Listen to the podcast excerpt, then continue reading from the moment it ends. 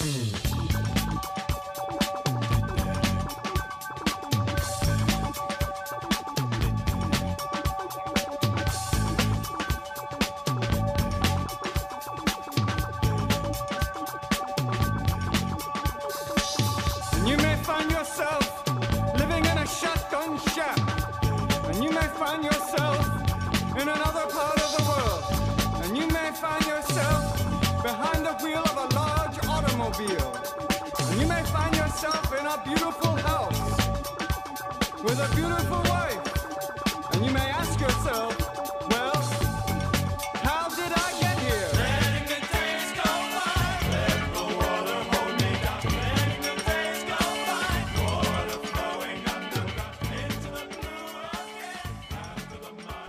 How's it going, everybody? This is Chris. Welcome to episode 253 of X Lapsed. And, uh, well, stop me if you've heard me say, stop me if you heard me say, this might be a short episode. Uh, this is uh, Wolverine, and uh, there ain't a whole heck of a lot to say about uh, some Wolverine stories here. Uh, we don't have vampires I can complain about. It's uh, basically a conversation. We're just going to be reading a conversation, and of course, some gratuitous fighting, but, uh, Let's get into it here. Let's hop on in. This is uh, Wolverine Volume 7, number 15, which had an October 2021 cover date and a legacy number of 357.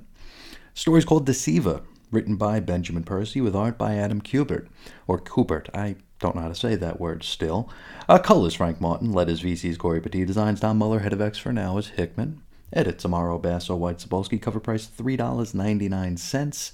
This one went on sale August the 25th of 2021. Now we open in uh, flashback land with uh, Xavier Wolfkist, or Blackmore, I guess. Uh, he's telling our hero about a long ago in Arakko.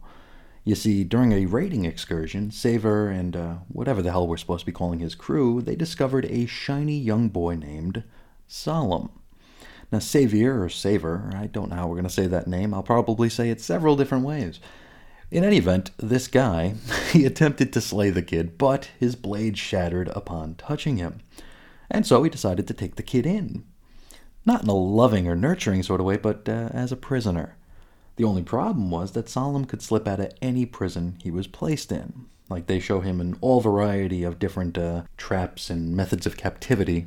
And so, as uh, Solem grew into adulthood, Saver, we're, we're going to call him Saver, I think, uh, decided to add him to his crew of raiders. Now, Solem was very slick indeed, uh, quite the seducer, apparently. And then one day, Solem chopped off Saver's nose. Now, he did so as he didn't want his former captor to ever forget what was taken from him. So every time Saver looks in a mirror, he's going to see that uh, his nose isn't there anymore. So Solem not only stole the big guy's nose, but also his ship. Now that takes us to our double page spread of roll call and cred. Our characters include Wolverine, Saver Blackmore, and Solem. Back to the present, and we're in where else? Madripoor. I'm not sure if you guys know this, but Madripoor is a, uh lawless place. anyway, now you all remember the first time we met Solem back during Exitens? You remember he was imprisoned for like a hundred years plus a season or something, and released just before the Tournament of Swords? Well, we're reminded here that he was tossed in the clink for, quote, dirtying up the wrong marriage. Turns out he killed Bracken, who was the husband of the horseman War. Wolverine interrupts here and he's like, hey, wait a minute, wait a minute. Saver mentioned that Solem had stolen his ship, and there has to be more to that story since they're currently having this endless conversation on that very ship. And so from here we hop back into flashback land to one month ago in Madripoor. Even though, um, I mean, you guys know that calendars are not my strong suit. I'm the guy who had like a 13 days of Christmas because I didn't know how to read a calendar several years ago. So that said, I'm not great with time, not great with calendars here, but I thought we were led to believe that the time between Exit 10s and the Hellfire Gala was only like two weeks. I'm pretty sure they said that on multiple occasions because when they said that, like several of us were like, wait a minute, that can't be because so much stuff happened. But here we're being told that the Arakkii were on Earth for months, or a month ago at least. I mean, are there any editors here? Anybody? I should probably just stop asking. Um, anyway, we'll just say a month ago, uh, Saver tracked Solem down to the Lucky Tiger Casino in probably Hightown because it looks quite hoi polloi. And uh, they fight, and Solem wins. or at least gets the better part of this round, I should say. Um, then Saver gets the gig to loot the Marauder, which was already stripped by the time he got there.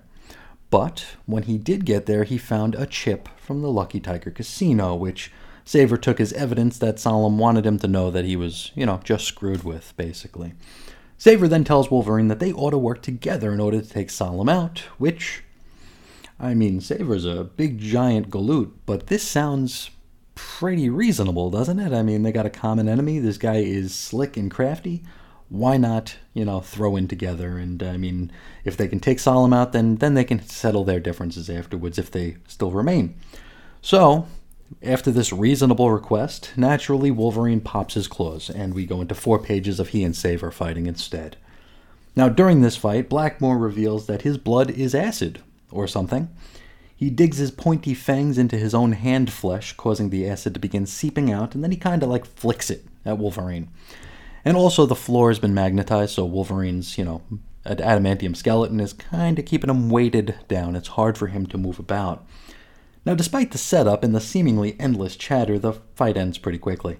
Uh, Saver reveals that he's in possession of the Muramasa blade. Well, one of them anyway. And Wolverine wonders how he got his hands on it, to which Blackmore's all, Well, if you'd let me finish my story, I'll tell you. So we go back into flashback land, and here we see Blackmore giving chase to Solem through the Lucky Tiger Casino, and Solem, in order to escape, he throws the Muramasa at a chandelier in order to bring it down on top of his pursuer. Only he doesn't stop to reclaim his blade, and so now Saver has it. And let me see if I can get through this sentence here without uh, stuttering or, or lisping terribly. Um, Blackmore threatens to ooze his acidic blood onto the mythical blade. I, I, I was, you know, kind of going vacillating between mythical and mystical, which it came out of mythical. So Either one of those words, or all three of them, I don't know. Anyway, he threatens to destroy this blade. And so Wolverine, he, you know, resnicks and stands down.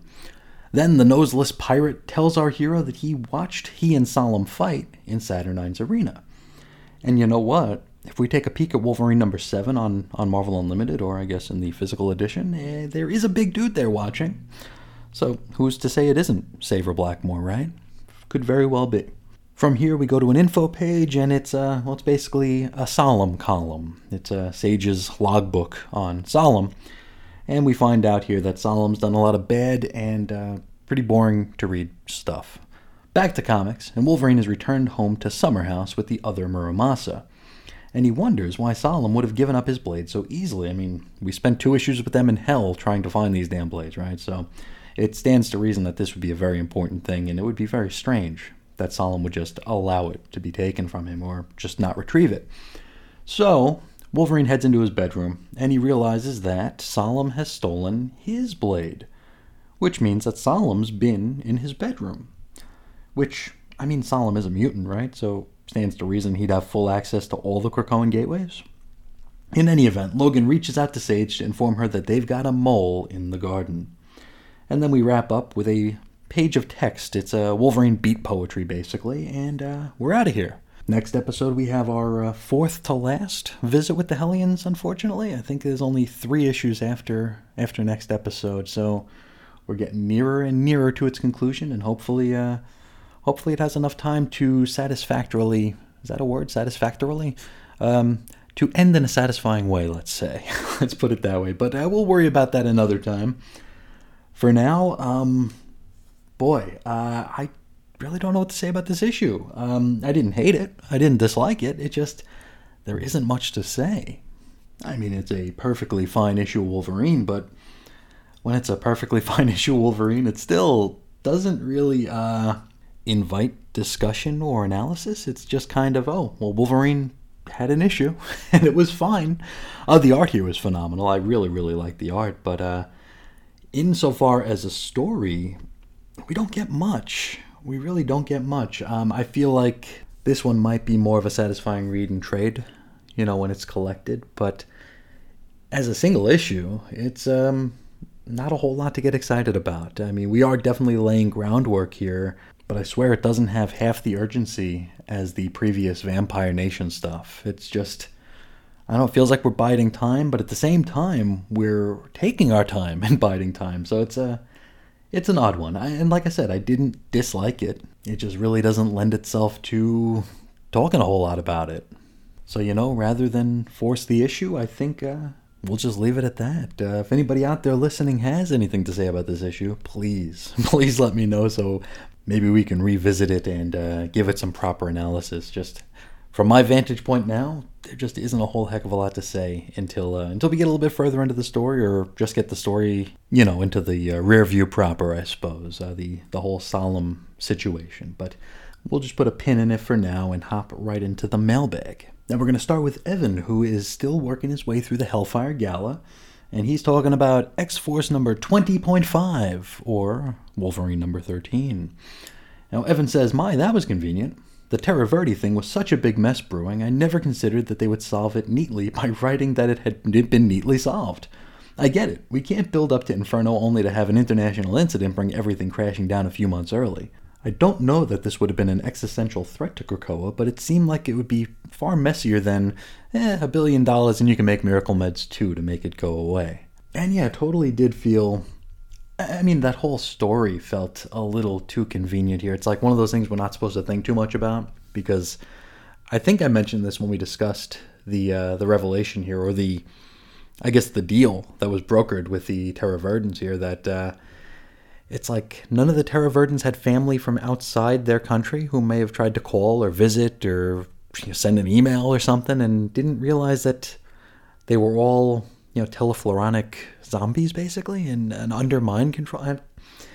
It just seems very convenient, which, I mean, that's kind of a hallmark of uh, Percy's writing is uh, you know things just get fixed or explained away uh, usually in an info page. It's like oh here's an extra page of dialogue we didn't have room for and it's going to fix everything. So just just read it and and we'll be fine.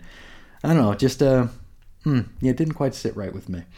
Evan continues i'm sure some people know or should have known that something was up in terra verde but even an info page suggesting that the x-desk x-desk even had suspicions would have made things messier as for the world at large not noticing, I imagine Beast had the rank and file people going about the daily tasks, as it's clear that the telefloronics, or whatever they're called, didn't completely overwrite their personalities and memories.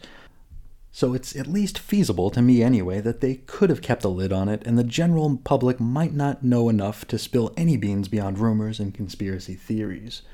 And yeah, I think feasible is probably the, uh, the, the most apt term for that because, again, if we stop and think about it, and like we look at the population of a country and it's like that's a lot of people that beast has to control somehow. And uh, if you think too hard it seems very unlikely but uh but yeah there is a feasibility to it for sure. Especially you know this is the fantastical marvel universe anyway so you just never know.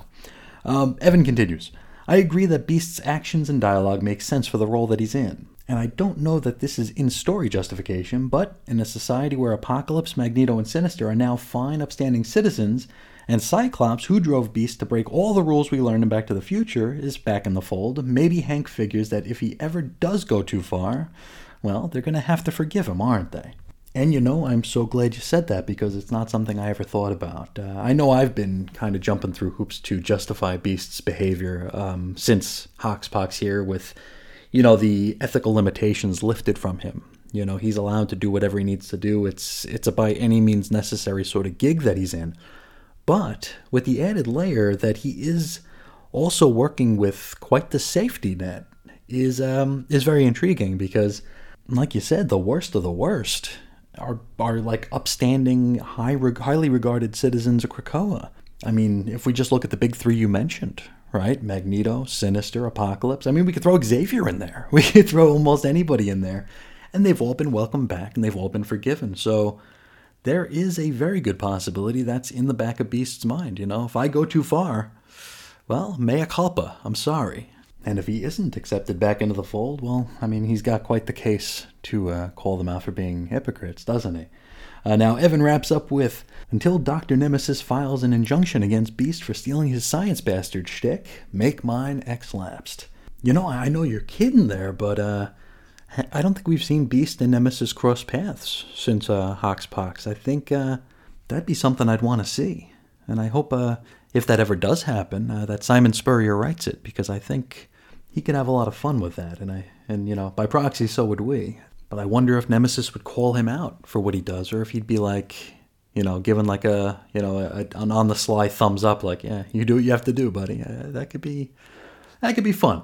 that could be fun. But uh, thank you so much for writing in on that one, Evan. I really, really appreciate it. Next up, a comment from Andrew Franklin about Cable Reloaded. Now he says, I wonder if it was decided that Cable Reloaded number one would sell better than a random sword issue that ties into Last Annihilation. There's been a lot of that going on lately. And uh, yes, there certainly has been, hasn't there? Um, we look at things like the Onslaught Revelation instead of Way of X number six, because clearly Onslaught number one will sell more than Way of X number six.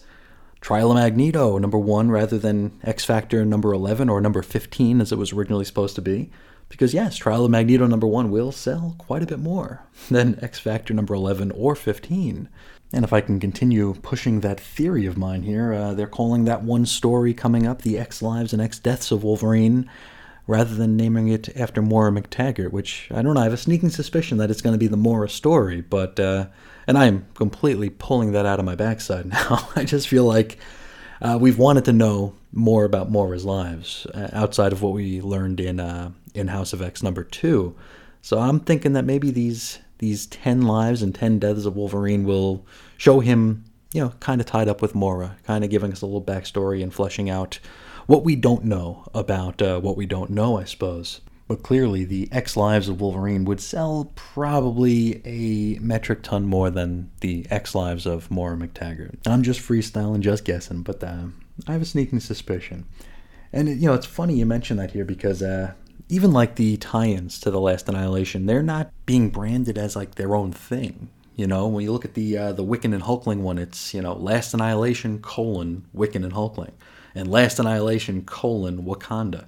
This wasn't Last Annihilation Cable. This was Cable Reloaded, which just so happens to be tying into Last Annihilation.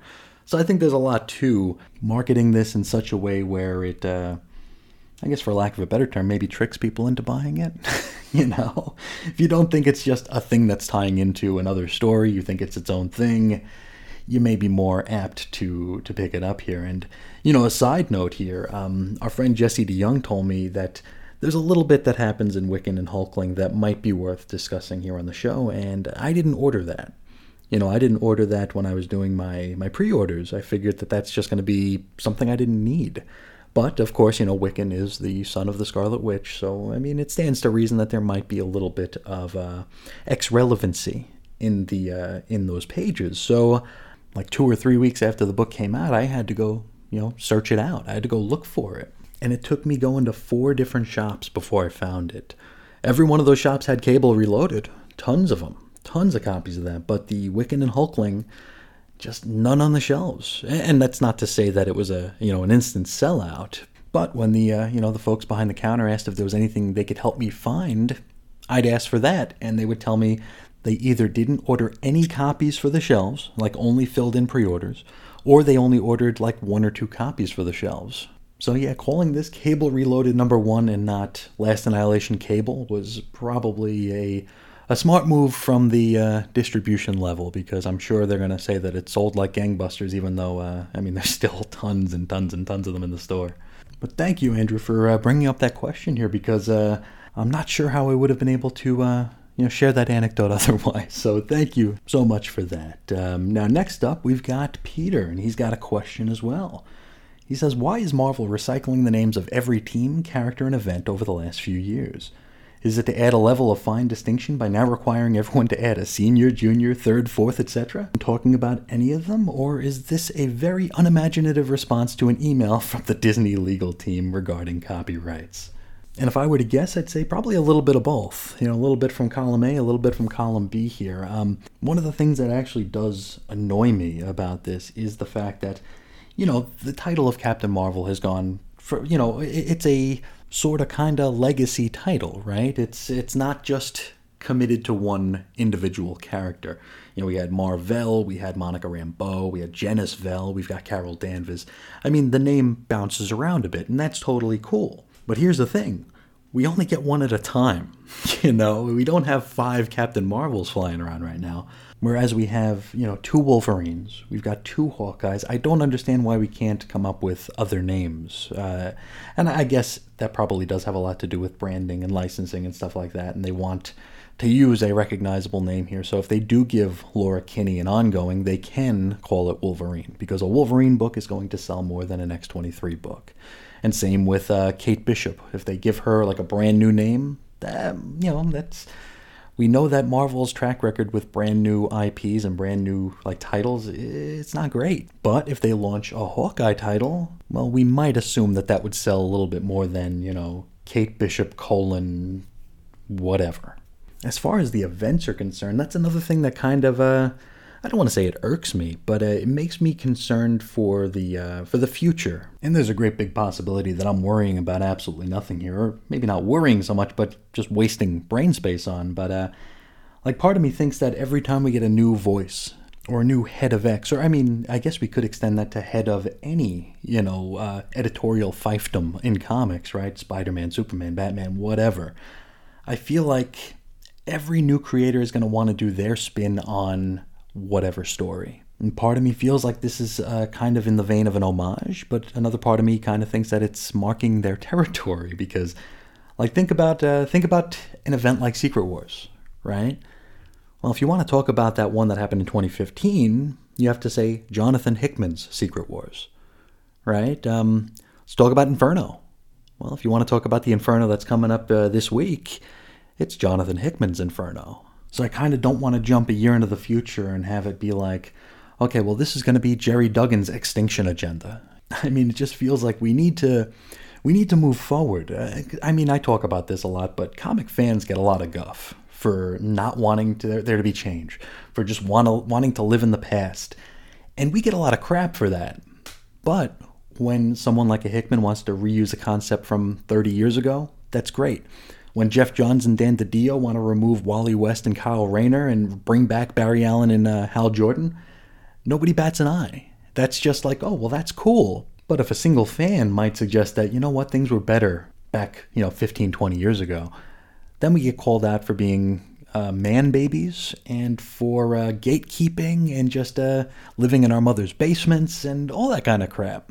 I don't know. I don't know. Maybe I'm maybe I'm veering too far, you know, into the weeds here. But uh, I feel like reusing these names over and over again is nothing more than trying to evoke some sort of a nostalgic reaction, rather than doing anything that might move the uh, you know the line forward.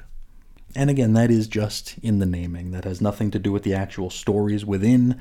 I'm I'm looking forward to Inferno. I, am on record as really really chomping at the bit to get that. So. Uh, Nothing against the story, just uh, the reusing of the name. Eh, I, I could do without it. But thank you so much for writing in and posing that question, Peter. I really, really appreciate it. Uh, from here, let's uh, let's hop into some shoutouts here. This is me thanking the folks who interacted and engaged with uh, you know those little things I send out on social media about the the program that you're listening to right now. So on Twitter, I want to thank Ed Moore, Between the Pages blog, RC, Chris at BTO and Bat Books, Chris Bailey, Dave Schultz, The Scary Stuff Podcast, Jeremiah, Wayne Burrows, Mark Jagger, Joe Crawford, Billy D, and The Long Box of Darkness. Over on Facebook, I want to thank Jeremiah, Pat Sampson, Billy D, Chris Bailey, Jesse DeYoung, and Walt Nealand. Thank you all so much for helping to raise awareness on this little program. Now, on the subject of thank yous, I would like to thank my lovely patrons uh, Andrew Franklin, Ed Moore, Walt Nealon, Jeremiah, Jason Colby, The Scary Stuff Podcast, Jesse DeYoung, and Damien. Thank you all so much for your support and for believing in this little project. And you know, just when I was about to wrap this up, uh, I decided to pause the recording and pop onto uh, some of the leading comics news sites uh, to see if there's anything new in the world of X. And hey, I got something. We got something here. You remember those comics, uh, X Men Gold, X Men Blue, uh, eventually X Men Red, and the series of one shots, X Men Black? You remember those? Well, we've got us an X Men Green coming out. Hmm. Turns out I was wrong about the X Men Unlimited uh, story that we're in the middle of right now. I figured that the Wolverine, Nightcrawler, and AIM story was going to go for like three more parts. Well, we got some news here that with X Men Unlimited number five, we're going to get a Nature Girl story. Remember how much I loved Nature Girl over in Generation X Volume 2, right? so, yes, they're calling that X Men Green. And, you know, despite the fact that Nature Girl really didn't rock my socks in Gen X Volume 2, I feel like this is what we need in these unlimited books. This is what I've been pushing for since they announced it, even before they announced it. That this is a nice little venue to uh, to you know spotlight some of these lesser seen, lesser cared for, lesser known characters. And uh, this one's going to be written by Gerry Duggan with art by Emilio Laiso or Lizo. And uh, I tell you, this is what I wanted from the X Men Unlimited uh, line. So looking forward to it and we will cover it here in uh, probably a couple of weeks. So uh, I hope you're looking forward to that as well. But I think that's going to do it for today. If anybody out there would like to get a hold of me for any reason, you could do so very, very easily. You can find me on Twitter at Ace Comics. You can shoot me an email over to weirdcomicshistory at gmail.com. You can go to chrisisoninfiniteearths.com for blog posts and show notes. You can call into the X Lapsed voicemail hotline at 623 396 JERK. Um, I think I did those out of order, didn't I? Yeah, I did. Uh, you can join us on Facebook. Our little group is 90s X Men. And of course, for the Chris and Reggie audio archives, you can head to chrisandreggie.podbean.com, and that's available anywhere you'd like to hear noise, and probably some places you wouldn't. Also, the Patreon. That's patreon.com slash xlapsed. And uh, right now, there are five episodes of X-Lapsed Point 1 on there, talking about the golden age exploits of the first mutant in Marvel Comics, Namor the Submariner, and it's... Uh, it's very, very interesting. it's stuff I've never read before, and uh, it's been quite an education. And it's I don't know, it's just been a lot of fun. If uh, if you're interested in uh, checking out uh, the early Namor, you could uh, pop into X-Lapsed episode 250, where I included the entire first episode of Point One in there as a uh, as a little bonus, a little you know teaser. I'm also uploading old X-Lapsed scripts there, and I, I planned on doing a lot more of those, but I didn't want to push all the content down the page. So I'm doing that intermittently now, so as to not overwhelm and just blow the place out. I know there's a lot of content out there vying for your eyes and ears, and uh, I mean, with even without the Patreon, I got a lot of content doing the very same. So I don't want to overwhelm anybody. I don't want to overwhelm myself even. So uh, there'll be more stuff coming. And uh, this weekend, I already have the first episode of another show. This is not an X Men related show. It is still in the comics realm. Um, but it's one that I had in the works since about 2019, and I didn't think it fit the uh, the scope of the channel at that point, so I didn't I didn't pursue it but I'm certainly looking forward to sharing that with you all now. And I, will probably be releasing the first episode of that um, for public consumption here, just to see how people feel about it. It's revisiting something from the uh, the past of Chris's on Infinite Earths and uh, expanding upon it. So I doubt that's all that intriguing for many people, but I hope uh, you're looking forward to it all the same. But uh, I think that's where we're going to leave for today. I'd like to thank you all so much for spending some of your time with me today. And until next time, as always, I'll talk to you again real soon. See ya.